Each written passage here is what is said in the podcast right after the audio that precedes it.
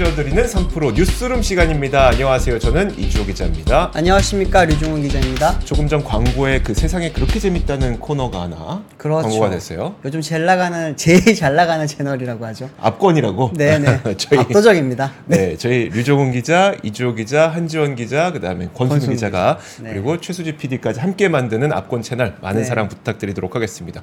근데 지금 비트코인 가격이 엄청나게 올라가고 있다고요? 난리 났어요. 어, 어느 정도입니까 지금? 지금 아까 들어오기 전에 확인을 해보니까 8,200만 원 넘었다고 합니다. 와.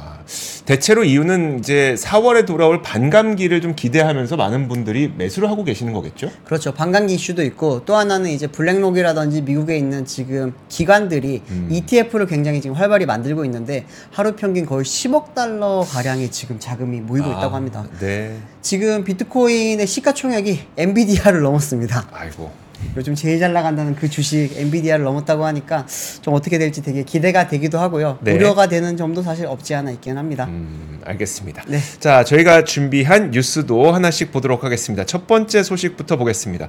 첫 번째 소식은 아마 이거 오늘 저녁부터 내일 아침까지 정말 뜨거운 어, 뉴스가 될 것 같은데요. 네. 오늘 그 또다시 사상 유례 없는 최저 출산율이 또 한 번 기록이 됐습니다. 헤드라인부터 한번 보시죠. 우리가 주식 투자할 때 바닥인 줄 알았더니 그지 그 밑에 지하가 있었다라고 얘기했는데 지금 그렇죠. 출산율이 딱 그런 형태입니다. 출산율이 이제 지난 4분기에 0.6명대를 기록했고요. 이런 일이 계속 반복되다가는 20년 후에는 우리 초등학교의 학급당 요즘엔 그래도 한 20명 정도는 있잖아요. 뭐 네네. 19명, 20명 이 정도 되는데 학급당 0, 10명으로 줄어들 가능성도 있습니다. 아. 그 내용을 한번 전해 드리겠습니다. 지금 전 세계적으로 유례를 찾을 수 없는 기록적인 저출산 현상이 나타나고 있잖아요. 그러다 보니까 지난 지난해 출생아 수뿐만 아니라 합계 출산율이 역대 최저를 또 경신했습니다. 화면을 함께 보시죠. 지난해의 출생아 수가 23만 명을 기록했는데 역대 이런 기록이 한 번도 없었습니다. 빨간색 가장 오른편 보이시죠? 네. 그리고 합계 출산율은 0.72명을 기록했습니다. 이것도 역대 이 정도의 수치가 존재하지 않았었고요. 물론 우리가 옛날을 거슬러 올라갔을 때 뭐 그런 날이 다시 돌아오겠냐 싶겠냐마는 70년대까지만 하더라도 이 출생아 수가 1년에 뭐 100만 명이 넘었었고 와. 합계 출산율이 4.5명이었으니까 두 분이 결혼해서 인구가 두 배 가량 늘어난 거잖아요. 그렇죠. 두 명이 네 명을 낳았으니까. 그렇죠. 근데 지금은 두 명이 결혼해서 0.7명을 낳으니까 인구가 자연 감소를 하고 있는 겁니다. 그리고 이번에 상당히 눈에 띄었던 게 뭐였었냐면 그나마 지역별로 봤을 때 합계 출산율이 1을 넘었던 전국의 유일한 지역이 있었습니다. 어디인가요? 세종이었어요. 아 거기는 뭐 살기 좋은 도시고 공무원들도 많고 그러니까. 그렇죠. 거기는 이제 네. 직장 때문에 실제 젊은 분들이 많이 이주해서 살다 보니까 거기서는 합계 출산율이 그나마 1이 됐었는데 네. 어, 지금 이 세종특별시마저도 작년에는 합계 출산율 1이 무너졌습니다. 와 아유. 세종마저도 유일하게 전국에서 유일하게 합계 출산율 1을 기록했던 세종마저도 무너지게 되는 굉장히 특이한 현상들이 나타나고 있는데요. 네. 혼인율은 최근에 좀 반등을 하고 있습니다. 왜냐하면 엔데믹이 진, 아, 엔데믹이 열리면서 그나마 팬데믹 때 결혼 못 하셨던 분들이 어, 결혼을 하고 있기 때문인데 네네. 문제는 출산 기피 현상 때문에 출산율 반등으로 이어질지는 아직 아무도 장담을 할 수는 없습니다. 다음 또 보여드릴 건 뭐냐면 인구가 지금 4년째 자연 감소를 하고 있는데 네. 사실 사망자가 4년 만에 줄어들었습니다. 지금 보시는 것 가운데 좀 지난 선 그래프를 한번 보시면 사망자 수입니다. 이게 사망자 수가 조금 올라왔다가 살짝 줄어드는 거 보이시죠? 네네. 그래서 사망자 수가 줄어들었습니다. 그런데 사망자 수가 줄어들었으면 인구는 감소하지 않아야 되지만 그렇죠. 출생아 수가 너무나도 급격하게 떨어지다 보니까 아. 인구는 또 자연 감소를 하게 됐습니다. 이런 일이 발생하면 앞으로 어떤 일이 벌어지게 되느냐? 국회 예산정책처가 내놓은 보고서를 보면 2040년이 되면 초등학교 학급당 학생 수가 10명으로 줄어들게 되는데요. 네. 이것도 음, 합계 출산율이 0.7명으로 유지된다는 가정합니다. 만약에 0.6으로 떨어지게 되면 그 속도는 더 빨라져 갖고 2040년 됐을 때 뭐 9명, 8명 이렇게 감소할 수도 있겠죠. 그렇게 되면 학생 수가 급감하게 되고 폐, 폐교가 발생하게 되고 지방 소멸이 발생하게 됩니다. 이런 문제점이 있고 또 남성 인구 감소로 인해서 이 2040년이 됐을 때는 이 병력 자원 규모가 45.7% 절반 가량 줄어들 수 있다고 해요. 물론 인구가 모든 것을 결정하는 것은 아니지만 매우 심각한 상황이 이어지고 있다는 점을 우리가 다시 한번 자각할 필요가 있을 것 같고요. 제가 어제 이 시간을 통해서 입시 경쟁이 일어날 수밖에 없는 구조적인 원인 그리고 의대 쏠림이 일어날 수밖에 없는 구조적인 원인 가운데 하나로 수능 하나로 평생의 연봉이 결정된다는 그 통계 네. 자료를 보여드리기도 했었거든요. 네네. 근데 이렇게 되면은 일단 소득 증가에 대한 기대감이 낮으면 출생을 안 하겠죠. 출산을 안 하겠죠. 그쵸. 출산율이 하락하게 되고 또 소득 기대, 소득에 대한 기대가 적게 되면 아무래도 한 아이에게 더 많은 교육비를 투자할 수밖에 없습니다. 이것 네. 역시 또 출산율을 낮 추는 요인 가운데 하나로 작용을 하기 때문에 워낙 출산율은 복합적이고 다양한 요인으로 자, 그 어, 만들어지는 결과물이긴 합니다만 이런 부분들도 우리가 꼭 좀 염두를 해둬야 될 것 같습니다. 참 산업적으로도 어렵습니다. 굉장히 좀 걱정이 많이 되네요. 그렇죠. 이게 네. 일자리 감소로 이어질 거고 결국에는 우리나라 산업 경쟁력이 낮아질 수밖에 없잖아요. 그렇죠. 되면은 네. 많이 걱정이 됩니다. 뭐 저희는 지금 아이들이 있지만 네, 음. 저희 아이들이 살아갈 시대가 또 어떻게 될지 굉장히 걱정이 되네요. 합계 출산율에 기여하고 있는 분. 네. 뭐 그렇게 지금 노력하시는 분. 네. 그렇게 노력하는 분. 네. 네. 좋습니다. 다음 뉴스 한번 보도록 하겠습니다. 네, 다음 뉴스는 이제 아시아나항공이 이제 화물 사업을 매각을 추진하고 있는데 오늘은 예비 입찰을 했습니다. 음. 여기에 지금 제주항공, 이스타항공, 에어 인천 그리고 에어 프레미아 이 네개 지금 LCC 업체들이 참가를 했는데요. 한번 표를 잠깐 띄워주시면 좋겠습니다. 네. 이 각각 업체들이 이제 혼자 들어온 게 아니고요. 제주항공 같은 경우에는 이제 애경그룹이라는 모기업이 있기 때문에 혼자 들어오긴 했는데 나머지 에어 인천이나 에어 프레미아나 이스타항공 같은 경우는 사실 좀 재무적인 환경이 많이 좋진 않습니다. 돈이 많지 않기 때문에 각각의 지금 재무적 투자자들과 함께 들어왔는데 에어인천은 소시어스 PE라는 곳 그리고 이제 에어 프레미아는 JC 파트너스 이스타항공은 VIG 파트너스랑 같이 들어오게 됐습니다.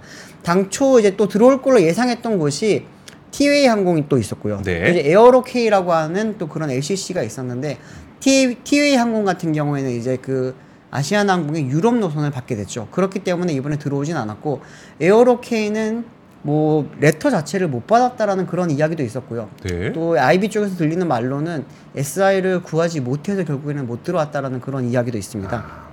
지금 아시아나항공 매각 관련해 가지고 여러 가지 이야기가 많이 나오는데 이 화물 사업 매각이 첫 단추로 이어질 수 있거든요. 지금 유럽에서 어쨌든 이제 임시 그 조건부 승인을 받고 나서 그첫 번째가 이제 화물 사업을 매각을 하라고 했습니다. 네. 그 부분에 대해서 지금 대한항공 쪽에서는 어쨌든 10월 안에 이거 매각을 추진을 해서 연내 유럽에 이제 진짜 승인을 얻겠다라는 그런 입장을 가지고 있는데요. 매각 규모 자체는 지금 5천억에서 한 7천억 정도로 지금 파악이 되고 있습니다. 아시아나 화물 어, 아시아나 화물 사업부의 작년 매출이 네. 한 1조 6천억 원 정도가 될 거고 영업이익이 한 600억에서 700억 정도가 지금 될 걸로 지금 추정이 되고 있습니다. 에비타라고 하는 이제 삼각전 영업이익이 2천억에서 3천억 정도로 거론이 되기는 하는데 이렇게 지금 수치로만 보면은 굉장히 큰 알짜 사업 같거든요. 네. 아시아나항공 전체 매출이 작년에 7조 6천억 원 정도 했으니까 한 25% 정도가 음. 지금 화물 사업에서 발생하고 있다. 이렇기 때문에 알짜 사업을 매각하면은 어쩌면 아시아나항공에 피해가 오지 않겠냐라는 그런 이야기도 많습니다. 근데 조금 더 따져 좀 더 이렇게 좀 따져 보니까 사실 아시아나항공의 매각 그 어, 화물 사업 자체가 약간은 좀 실제로는 이렇게 큰 비중을 차지하지 못한다 못할 수도 있다라는 그런 이야기도 나오는 게 네. 지금 belly cargo를 화- 어, 이용을 해서 하는 쉽게 말하면 기존의 여객기를 개조해서 만들었던 화물기에 대한 지금 사업 매출은 어, 여객기로 잡히지 않고 화물기로 잡히고 있었거든요. 혹시 지금 보이는 이사 이 어, 사진입니까? 네, 사진 하나 띄워주시면 네. 좋, 좋겠는데 이게 그 아시아나항공의 이제 대표적인 화물기입니다. 이게 보잉 767 화물기인데 어. 몇년 정도 됐, 몇년 정도 됐을 거라고 지금 예상이 되세요 저, 혹시? 저 비행기가요? 네네. 아니 깨끗해 보이는데요. 뭐한 10년? 10년? 10년. 네. 네, 지금 페인트 칠을 아주 잘 해놨죠. 저 화물기 같은 경우에는 96년도에 투입된 화물기입니다. 아. 기령이 지금 28년 정도 된 화물기인데 네. 전 세계에서 가장 이제 오래된 767 화물기고요. 음. 유일한 화물기이기도 합니다. 767 모델 중에서 네. 현역으로 뛰는. 그러다 보니까 저런 이제 오래된 화물기가 많다 보니까 이제 아시아나항공의 이런 화물 사업을 인수하고 나서도 굉장히 많은 비용이 추가적으로 들어갈 수 있을 거라고 하고 음. 또 하나는 지금 아시아나 항공이 그러면 순수하게 화물기를 지금 보유하고 있는 게총 11대라고 합니다. 네. 이 중에 이제 보유가 8대고 리스가 3대인데 만약에 인수를 하고 나서 벨리카고라고 하는 그 이제 여객기를 개조해서 가져오던 그런 화물 사업이 줄어들게 되고 음. 또 11대만으로 그, 그 중에서 지금 노령기들이 만약에 퇴역을 하게 되고 네. 또 보유기 8기만 가지고 이제 뭐 화물 사업을 운영을 했을 때 과연 지금과 같은 그런 사업성이 있을까라고 하는 이야기도 많이 나오고 있습니다. 음. 또 오늘 이제 인수 주체들의 좀 이야기를 들어보면은 사실 되게 답답하게 느끼는 점들이 많은 게 네. 아직까지 구주 신- 신주 비율 같은 것도 안 나와 있고요. 음. 또 이제 실제로 지금 화물 사업에 뭐 어떻게 보면 재무 구조가 어떻게 되어 있는지 이런 부분도 지금 잘 파악이 안 된 상황에서 화물 사업 매각을 추진하다 보니까 뭐 사업 이번에 참여자들 같은 경우는 우리가 지금 깜깜이 참여를 하는 게 아니냐 약간 이런 이야기도 좀 나오고 있기는 합니다. 어쨌든 지금 대한항공 입장에서는 이거를 성공을 시켜야지만 네. 이제 아시아나항공과 이제 합병이 이루어질 수 있기 때문에 모든 걸 다 지원을 하면서 돕겠다라고 하는 입장이긴 한데 음. 글쎄 뭐 이게 사고 나서도 산 이제 주체 입장에서는 어쨌든 그 돈을 벌 수가 있어야 되잖아요. 그렇죠. 사업에 큰, 큰 돈도 투입을 하게 되고 또 SI를 또 끌어오기 때문에 투자자에 대한 책임도 있기 때문에 그 부분을 가져가야 되는데 어떻게 될지 조금 걱정이 사실은 좀 적지 않게 되고 있습니다. 그러니까 이제 사- 화물 사업을 매각을 해서 네. 대한항공과 아시아나항공이 이제 유럽 승인 받고 미국 승인 아직 남았죠. 그렇죠. 그래서 그 승인까지 받는 것도 중요하고 네네. 매각을 했는데 그 매각을 해서 화물 사업을 사들인 업체가 정작 사서 수익을 낼 수 있는지도 지금 살짝 걱정이 된다는 되게 거죠. 걱정되고. 근데 무엇보다 제일 큰 걱정은 이거를 매각을 한다고 해서 대한항공이 과연 미국의 승인까지 받아낼 수 있을 거냐. 네. 이건 또 완전히 다른 이야기거든요. 어. 이 매각 같은 경우에는 이제 EU의 완벽한 그렇죠. 승인을 받기 위한 거고 현재 이제 미국 같은 경우에는 아직까지 좀 갈 길이 멉니다. 음. 뭐 유나이티드 항공과의 관계도 좀 풀어야 될 게 많고요. 또뭐 로비적인 측면에서도 할 일들이 많기 때문에 그 부분은 조금 시간이 생각보다 많이 걸릴 것저 같습니다. 한 가지만 궁금한 게 네네. 예를 들어 화물 사업을 매각을 했어요. 네. 근데 미국에서 승인이 안 났어요. 네. 그러면 어떻게 되는 겁니까? 그냥 아시아나 항공의 화물 사업만 이제 매각이 된 상태로 가져가게 되는 거죠. 아 그렇게 되는 겁니까? 네. 아. 현재로서는 아직까지 두 기업이 완벽하게 합병을 하진 않았어요. 네. 대한항공과 아시아나항공은 지금 별도로 경영이 이루어지고 있고 뭐 사업도 별도로 하고 있습니다. 음. 이제 또 만약에 또 합병까지 완성이 되더라도 합병 후에도 2년 동안은 각각 분리 경영을 하기로 했고요. 네. 그리고 나서 2년 뒤에 완벽한 이제 하나의 항공사로 합병을 할 예정입니다. 음. 또 하나는 지금 이제 두 기업 밑에는 각각 LCC들이 있는데요. 그렇죠. 대한항공 밑에는 진에어가 있고요. 아시아나항공 밑에는 이제 에어 부산과 음. 에어 서울이 있습니다. 이 항공사들이 지금 합치게 될 경우도 지금 메가 LCC가 만들어질 수 있기 때문에 이 부분에 대한 지금 논의도 아직까지 해야 될 게 남아 있는 상황입니다. 알겠습니다. 자, 이게 계속 이슈가 되고 있기 때문에 저희가 업데이트를 해드리도록 하겠고요. 네. 자, 다음 뉴스 보겠습니다. 다음 뉴스는 기업 실적 발표 한 가지 확인해 보시죠. 자, 우리나라에서 그 쿠팡에 대한 관심도 그렇고 이게 애증의 감정이 어. 네. 상당히 많습니다. 쿠팡에 대해서는요. 저도 거의 매일 사용합니다. 그죠? 그러니까 소비자 입장에서도 어 많이 쓰니까 나도 쓰지만 뭐 약간 반감이 있으신 분들도 있고 셀러들 입장에서도 어, 네. 어 약간 그 어, 여기가 되게 좋은 플랫폼이 많은 분들이 있으니까 우리가 판매하지만 사실 여기서 좀 반감을 갖고 계시는 분들도 계시고 워낙 근데 이제 쿠팡이라고 하는 기업이 우리나라에서 압도적인 이제 사용자를 확보하고 있기 때문에 네. 어쩔 수 없이 이런 그 애증의 감정을 갖게 되는 것 같습니다. 근데 어쨌든 쿠팡이 온- 어젯밤에 이제 실적을 발표했는데 창사 14년 만에 첫 번째 연간 흑자를 달성했다는 이 소식입니다. 그래서 네. 어느 정도의 실적을 발표를 했는지 보니까 일단 작년에 6,174억 원의 영업이익을 기록을 했어요. 그러니까 연간 첫 번째 영업이익 흑자를 기록했고 매출은 어, 31조 8,298억 원을 기록을 했습니다. 그래서 매출도 전년보다 20% 증가했다는 기록이 바- 발표가 됐습니다. 화면 함께 보시면은 이거는 이제 어, 이번 2023년 연간 흑자 제외하고 제가 이제 기존에 네. 어, 여- 매출과 영업이익을 보여드리는 건데 지금 2022년에도 매출은 급격하게 늘어나지만 여전히 거의 한 9,400 만 달러죠. 아, 어, 9,200만 달러. 9,200만 달러. 예, 9,200만 달러 손실. 그다음에 2021년에도 손실, 2020년에도 손실. 그랬지만 이제 이번 연도에는 드디어 4억 7,300만 달러의 영업이익 흑자를 연간으로 기록을 하게 된 겁니다. 드디어 흑자를 기록하게 됐는데 사실 분기별 흑자를 기록한 건 2022년 3분기가 처음이었었고요. 그래서 그때 막 또 우리나라에서 굉장히 난리가 나기도 했습니다. 야 드디어 흑자다 막 하면서. 네. 근데 그 이후에 지속적인 분기 흑자를 기록하더니 작년에 처음으로 연간 흑자로 어, 돌아서게 된 겁니다. 흑자를 이어갈 수 있었던 거는 바로 조단위 적자를 수년 동안 감수하면서 물류 시스템을 완료를 했고요. 그 이후부터는 이제 완료한 이후부터는 어, 이익을 내고 있기 때문입니다. 그래서 실제로 seller들 가운데서도 지난해 4분기 쿠팡의 fulfillment 그리고 이제 이 fulfillment를 이용하는 이용 seller 수가 두 배 증가했고요. 참여 업체 수도 80% 늘었습니다. 여기다 또 한 가지 좀 더 저는 더 하고 싶은 게 뭐냐면 바로 쿠팡 이츠입니다. 쿠팡 이츠가 지난해 2분기 초에 와우 멤버십 할인 프로그램을 시작한 이후에 주문량이 두 배 늘었다고 하거든요. 그러니까 이런 겁니다. 그 전까지는 배달 시장의 강자는 배달의 배민- 민족이었죠. 네, 배달의. 민족. 네. 근데 이제 쿠팡 이츠가 이 시장에서 우리도 한번 해보겠다면서 쿠팡 와우 멤버십 을 그 회원들을 대상으로 할인을 계속했거든요. 맞아요. 엄청 할인했습니다. 네. 그러니까 이게 어떤 효과를 이뤄냈냐면은 배민조차도 할인하게 됐어요. 아, 그렇죠. 경쟁이 붙으니까. 경쟁에 붙으니까 네. 배민까지 할인하게 되는 그런 일이 발생을 했거든요. 네. 그러다 보니 이제 쿠팡 이츠도 상당히 사용자가 늘어났고 네. 유료, 유료 멤버십 이제 와우 있지 않습니까? 와우의 멤버십이 굉장히 많이 늘어났습니다. 화면 함께 보시면 왼편에 보이는 게 이제 와우 멤버십 이용자 수가 1,400만 명이라는 걸 보여주는 거고요. 오른쪽에 보이는 게 이제 한 번이라도 한 달에 한 번이라도 쿠팡에서 구매한 사람을 얘기하는 활성 이용자 수입니다. 활성 이용자 수가 2,100만 명이니까 전 국민 가운데 절반 가까이는 쿠팡을 이용하고 있다라고 그렇네요. 보시면 될 것 같습니다. 저도 저 중에 한 명입니다. 아 그렇죠. 와우를. 쓰고 있습니다. 네.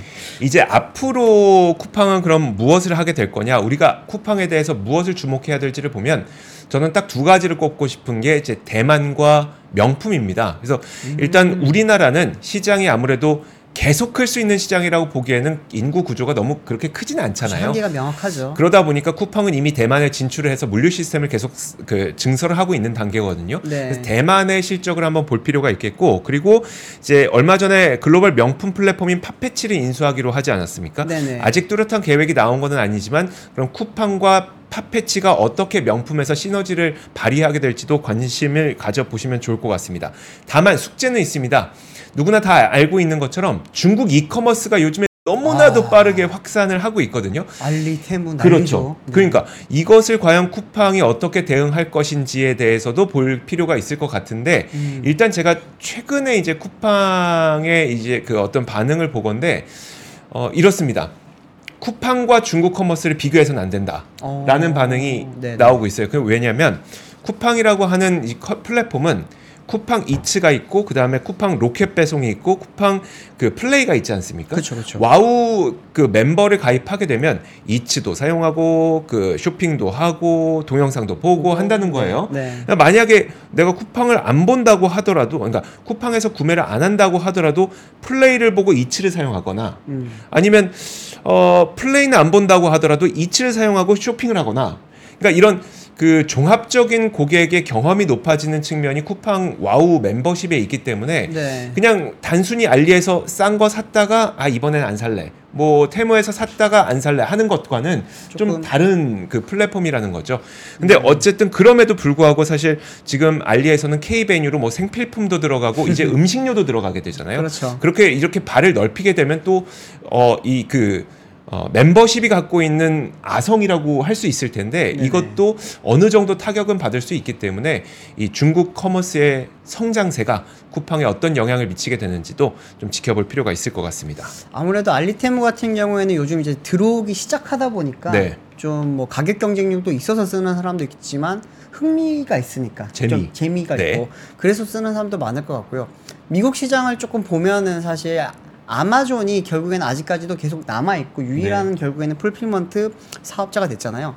이커머스 시장을 그렇게 잘 유지를 해온 걸 보면은 쿠팡도 어쩌면은 아마존처럼 그렇게 가져가는 그런 지키는 그런 음. 전략을 쓰지도 않을까 싶기도 하네요. 되게 특이한 현상이 벌어졌던 게 네. 미국 내 그 우정 사업 미국 우정 사업 본부를 제외하고 네네. 미국 내 최대 택배 업체가 어딘지 아십니까? 페덱스 아니면 DHL 같은데. 아마존입니다. 어 그렇군요. 네. 그 정도로 이제 많은 위치, 그러니까 지각 아. 변동이 있었 있기 때문에 네네. 어, 사실 물류 시스템을 갖고 있는 것 자체가 상당한 그 해자가 될 수 있긴 있습니다만 발- 방금 우리가 얘기했던 것처럼 워낙 빠르게 성장을 하고 있어서 그 부분이 좀 예민하게 우리가 지켜봐야 될 부분인 것 같긴 합니다. 그럴 수 자, 있겠네요. 네. 다음 뉴스 보겠습니다. 다음 뉴스는 저희가 이제 국민연금만 하면 머리가 지끈지끈하게 아픈데 아, 네. 근데 오랜만에 조금 좋은 소식이 있어서 가져와 봤습니다. 지난해 이제 국민연금 기금 운용 수익률이 이제 역대 가장 높은 13.59%를 기록을 했다고 하는데요. 작년에 뭐 주식 수익률 안 좋으신 분들 많았을 텐데 국민연금 같은 경우에는 13.6% 정도 지금 이익을 봤다고 와. 합니다. 평가 수익 자체가 126조 원이었다고 하고요. 네. 사상 처음으로 이제 기존 기적립금이 천조 원을 넘었다고 합니다.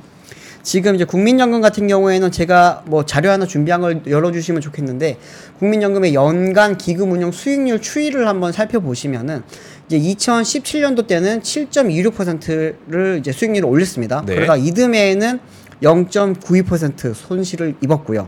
또 19, 20, 21년도까지는 꽤, 꽤 좋은 수익률을 올리다가 22년도 말 때 8.22% 이제 손실을 입었죠. 선방했네요. 네.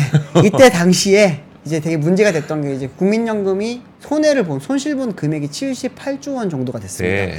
그러다 보니까 이제 이 부분에 대해서 그때부터 우려가 굉장히 많았고 작년에도 국민연금 쪽에서도 이제 그 전년도 수익률 때문에 이제 빨리 수익을 올리는 거에 되게 집중을 했다고 하는데 그 결과 이제 126조 원의 수익금을 올렸고 그러면 작년 재작년에 잃었던 거 작년에 다 복구했죠. 네. 복구를 했고 또 이제 천조 원을 넘었다고 하니까 이 부분에 대해서 좀 칭찬해 줄 만하지 않냐 싶기도 한데 국민연금 내부에서도 이번에 이제 수익을 굉장히 잘 낸 직원들한테 포상도 많이 해준다고 합니다. 네. 이걸 보면은 조금 다들 궁금해하는 게 그러면은 국민연금의 포트폴리오는 어떻게 돼 있을지 좀 궁금하잖아요. 그렇죠. 네, 국민연금의 포트폴리오를 오늘 이제 공개한 바에 따르면은 국내 주식이 22.12%, 해외 주식이 23.89%, 국내 채권이 7.4%, 해외 채권이 8.84%, 그리고 네. 대체 투자가 5.8%라고 합니다. 또 지난해 코스피 지수가 이제 연초 대비 18.37% 올랐고요. 또 이제 MS, 아, MSCI 집계 기준으로 22.63%가 이제 세계 주가가 오르면서 이제 국민연금 입장에서는 조금 많은 이익을 본것 같고요. 음. 또 최근 6년 동안에 이제 해외 주식 자산 규모 자체가 네. 168% 커졌습니다. 다들 이 뉴스를 보면서 국내 주식이 안 좋은데 3,500까지 갔다가 다시 2,000대로 떨어졌는데 어떻게 돈을 벌었을까라고 이야기를 하는데 네. 지속적으로 이제 해외 주식을 많이 늘려왔습니다. 어. 6년 동안에 이제 168% 커졌고 국내 주식은 29% 증가에 좀 그쳤습니다. 또 이제 가장 궁금한 거는 과연 어떤 종목을 가지고 있을까? 종목까지 나왔습니까? 종목까지 나왔습니다. 이제 이제 미국에 이제 직접 투자하는 이제 포트폴리오를 봤을 때 네. 비중이 가장 큰 건 애플이었고요. 또 이어서 이제 마이크로소프트, 또 이제 인베스코 MSCI, 미국 이제 ETF, 또 아마존닷컴, 엔비디아 순으로 나타났습니다. 음. 보시면 이제 98, 어, 1988년도부터 지금까지 누적 수익률이 과연 플러스일까요, 마이너스일까요? 아, 당연히 플러스여야죠. 아, 네, 저는 사실 마이너스지 않을까 걱정을 했는데 누적 수익률은 5.92%라고 하고요. 운영 누적 수익금 같은 경우에 지금 578조 원이라고 합니다. 네. 지금 계속 이제 국민연금이 고갈되고 있다, 마르고 있다라고 해서 많은 분들이 걱정을 많이 하고 있는데 사실 그거는 2040년 중반 이후에 음. 네. 이제 국민연금 자체가 어떻게 보면 이제 점점 아까 말씀하실 때 인구 구조의 변화로 인해서 들어오는 금액이 작아지고 네. 나가는 금액이 늘어나면서 그런 상황에서 작년 재작년처럼 음. 운용 수익률까지 떨어질 경우에는 이제 고갈이 빨리 될 수 있다 그런 그렇죠. 이야기가 많았던 건데 다행스럽게도 지금 이제 운용 수익률이 조금 올라가는 올라가준 덕분에 음. 조금은 약간 한시름 놓을 수 있을 것 같아서 뉴스를 가져와 봤습니다. 네, 알겠습니다. 그럼 고갈, 고갈 시점이 좀 늘어났습니까? 조금 늦어진다고 하는데 그래도 이제 이게 사실은 아까도 말씀드렸지만 제일 중요한 건 인구 구조 변화입니다. 그렇죠. 그 머니투데이 쪽에서 이, 이 부분에 대해서 좀 이제 정리해 놓은 게 있어서 하나 가져와 봤는데요. 한번 표를 띄워 주시면 좋겠습니다. 네. 보시면은 이제 국민연금 재정 추계 추이입니다. 여기서 나타났을 때는 이제 2040년 되면은 1755조 원 제일 마지막 표를 보시면 되는데요. 이제 작년에 이제 기준으로 집계를 했을 때 2040년이 되면은 점점 이제 적자가 나타나면서 2055년이 되면은 고갈이 될 수 있다라고 하는 거는 이제 재작년에 그러한 운용 수익률 그리고 이제 현재 인구 구조가 점점 나빠질 경우를 지금 어, 고려를 한 건데 오늘 나온 그 이제 0.6명의 만약에 그런 네. 인구 출산율이 계속 간다면은 고갈 시점이 조금 더 빨라질 수 있지도 않을까 하는 걱정이 되기는 하는데 그런 만큼 이제 운용을 잘 하셔야겠죠. 그렇죠. 네. 알겠습니다. 자, 한시름 났습니다. 2022년에는 뭐 전 세계가 다 안 좋았으니까. 그렇죠. 자, 그래도 2023년에 13.59%의 수익률을 기록한 국민연금 어, 봤고요. 다음 뉴스 보겠습니다. 다음은 뭐냐면 그 우리나라 기업들을 대상으로 대한상공회의소에서 우리나라의 주력 산업의 미래 전망은 어떻습니까라는 질문을 했어요. 네. 그랬더니 이제 어 질문이 그 질문에 대해서 어이 산업은 미래가 되게 유망해 보입니다. 네. 그리고 이 산업은 미래가 좀 어두워 보이는데요. 어. 라고 대답했던 그 산업들이 있어서 그걸 한번 보여드릴 텐데 제약 반도체에 대해서는 상당히 유망하다고 얘기를 했고 철강과 제가 저기 건설 쓰긴 했는데 철강과 조 선에 대해서 상당히 어둡게 대답을 조선. 했어요. 저도 조선에 대해서라는 생각이 들 어, 정도였었는데 네네. 한번 그 표와 함께 살펴보시죠. 일단 보시면은 그 지금 제약 바이오에 대해서 와. 미래가 유망하다고 응답한 비율이 91.7%이기 때문에 이건 누가 봐도 제약 바이오는 오늘 상당히 유망하다고 보고 있는 거고 네네. 그 반도체도 마찬가지입니다. 84.8%. 근데 철강은 50%밖에 유망하다는 대답이 없었고 조선은 유망하다고 대답한 비율이 36.4%면 너무 낮은 거 아닙니까? 유망하지 않다가 63.6%. 그러니까요. 그래서 이게 그 사실 그러면 조선은 왜 유망하지 않습니까라는 질문은 없기 때문에 좀 네네. 추상적으로 볼 수 있긴 한데 한번 보세요. 일단 그 주력 산업에서 미래가 유망하지 않다고 한 이유에 대해서는 첫 번째로 이미 시장이 포화됐기 때문이라는 응답이 61%였거든요. 근데 아. 제가 보건데 이거는 대체로 철강과 관련된 업- 그 대답일 가능성이 높아 보입니다. 네네. 왜냐하면 요즘에 아직도 그렇지만 중국 철강이 굉장한 그 저가 공세와 싸죠. 그 물량 공세로 네. 어마어마하기 때문에 철강 자체로 우리가 어, 먹고 살 수가 없어서 이제 포스코도 신사업으로 배터리를 배터리. 하고 있는 네, 거잖아요. 그렇죠. 그런 측면이 있는 것 같고 두 번째로 많이 나온 게 전문 인력 제도 그리고 제반 인프라가 미흡해서 이런 이 그 응답이 한 11% 정도가 나왔는데 음, 저는 대체로 이게 조선과 관련된 답변이 아닐까라는 생각이 드는데 조선의 인력 문제가 여전히 개선되긴 했습니다만 완전히 해소된 건 아니거든요. 그래서 네. 이런 부분 때문에 이 업종에 대해서 좀 유망하지 않다고 보는 게 아닐까라고 저는 좀 추정을 했습니다. 어쨌든 지금 보건대 제약 바이오에 대해서는 상당히 유망하게 보고 철강 조선에 대해서는 상당히 그, 어, 그, 저희 기업가분들도 좀 네. 어둡게 본다는 게 참 눈에 띄어서 공유를 해드렸습니다. 네, 다음 뉴스는 빠르게 조금 설명드리겠습니다. 네. 제가 며칠 동안 계속 이- 이야기를 했는데 저커버그가 와서 이제 오늘 LG의 이제 조주환 사장 그리고 권봉석 부회장을 만나가지고 XR 기기를 2025년 정도면은 내놓을 것이라고 하는 그런 이제 오늘 환담을 했다고 합니다. 뭐 제가 헤드라인에 비빔밥 협업이라고 했는데 세 분이 만나서 비빔밥 먹으면서 그런 이야기를 했다고 하더라고요. K푸드죠. 네, 그래서 이제 오늘 좀 어떻게 보면 LG 전자도 이제 신사업으로 좀 밀고 나갈 수 있는 것 중에 하나로서 이제는 음. XR 쪽을 밀 수 있지 않을까 이런 기대감이 보이면서 좀 짧게 가져와 봤습니다. 네, 알겠습니다. 자, 그럼 오늘 3프로 뉴스룸 여러분들의 퇴근길을 채워드리기 위해서 준비한 뉴스는 여기까지입니다. 저희는 내일 올게요. 고맙습니다. 감사합니다.